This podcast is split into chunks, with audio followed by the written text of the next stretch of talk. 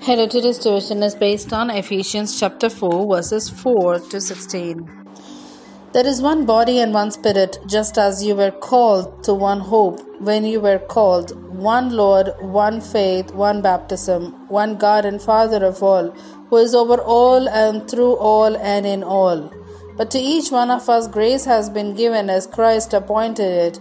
This is why it says, When he ascended on high, he took many captives and gave gifts to his people. What does he ascended mean except that he also descended to the lower earthly regions? He who descended is the very one who ascended higher than all the heavens in order to fill the whole universe. So Christ himself gave the apostles, the prophets, the evangelists, the pastors, and teachers to equip his people for works of service so that the body of Christ may be built up until we all reach unity in the faith and in the knowledge of the Son of God and become mature, attaining to the whole world measure of the fullness of Christ.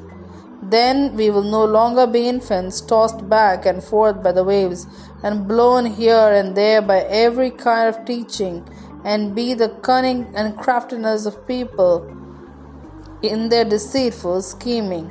Instead, speak the very truth in love, we will grow to become, in every aspect, the mature body of Him who is head, that is Christ. From Him, the whole body, joined and held together by every supporting ligament, grows and builds itself up in love as each part does its work.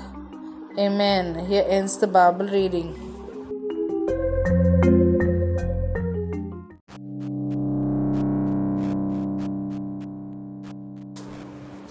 Preach or plow.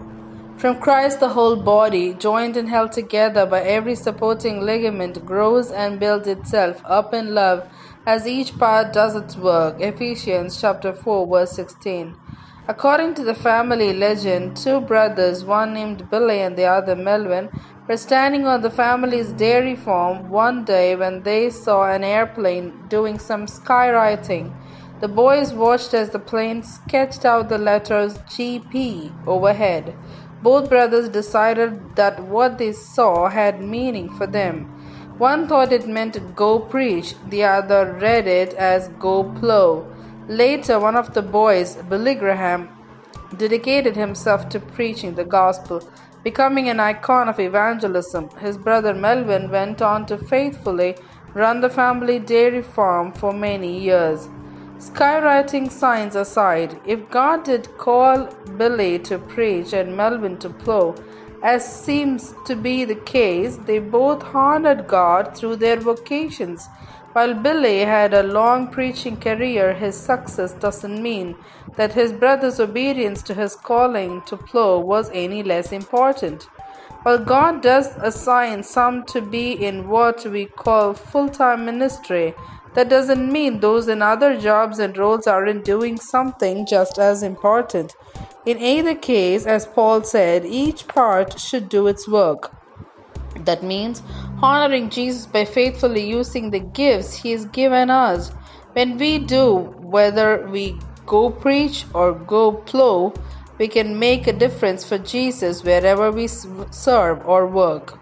How can you use your gifts to honor God in a vocation? How can you encourage others you know so they too can use their calling as a way to serve Jesus? Let's think about it. Help me, God, to be used right where you put me. Help me to see that my words, actions, and work ethic can profoundly affect others. Amen.